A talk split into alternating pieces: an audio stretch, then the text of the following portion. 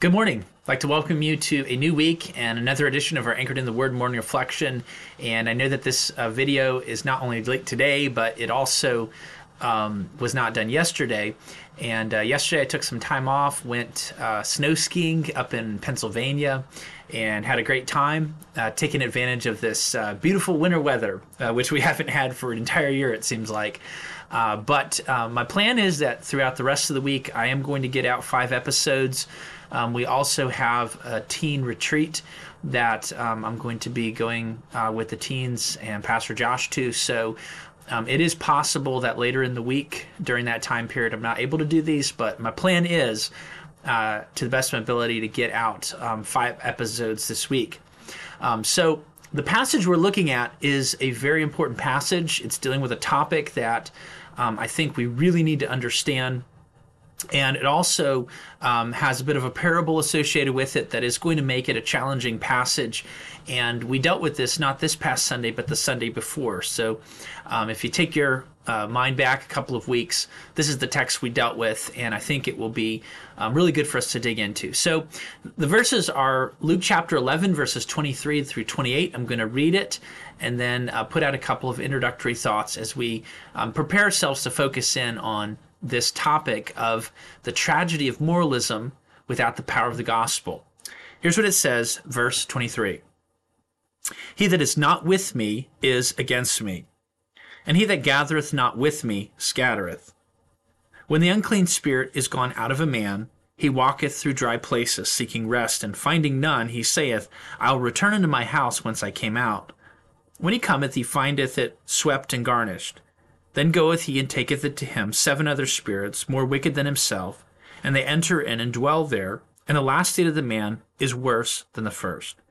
It came to pass after these things that a certain woman of the company lifted up her voice and said unto him, Blessed is the woman that bare thee, and the paps which gave thee suck. But he said, Yea, rather blessed are they that hear the word of God and keep it. Now, I would summarize the text that we're going to look at this week in the following way any religious system or philosophical system that is not capable of addressing the root cause of sin and the greatest consequence of sin has no enduring value. And not only does it have no enduring value, but it actually leaves a person worse off than had they never come in contact with such a system. Now, the system that's being talked about in this text of scripture is the system that was prevalent in the time of Christ. It was a form of legalistic Judaism, and it was making um, the, the, the mindset that you could somehow earn your way to God through the keeping of the law, through the following of rituals, and building a, a basis for you to be accepted by God in your own righteousness. That is the exact system that Jesus is confronting. And it was a powerful system. It was a system that was um, the most predominant way of thinking of the people of the time that he was living in, in the Jewish community. And so he's going to address it head on. And as we read through this text and as we think about these truths, what we're going to see is that what God's concerned about is that we embrace the gospel that has the power to transform us internally, and the gospel which alone has the power to change our ultimate eternal destination. So that's where we're going this week. And I want to begin by, by thinking about the situation that we see in our own nation. And if you think about it, the United States um, is it's far less religious than it was when I was a small child. And a lot of you who are watching these videos, um, if you were to go back to the time that you were children, it was a far more religious nation than it is today.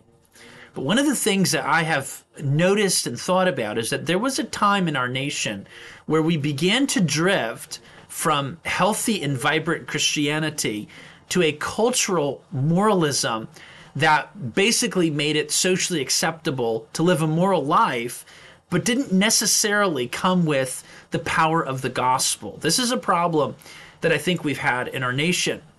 And it's something that we're beginning to see the long term effects of, the consequences of it.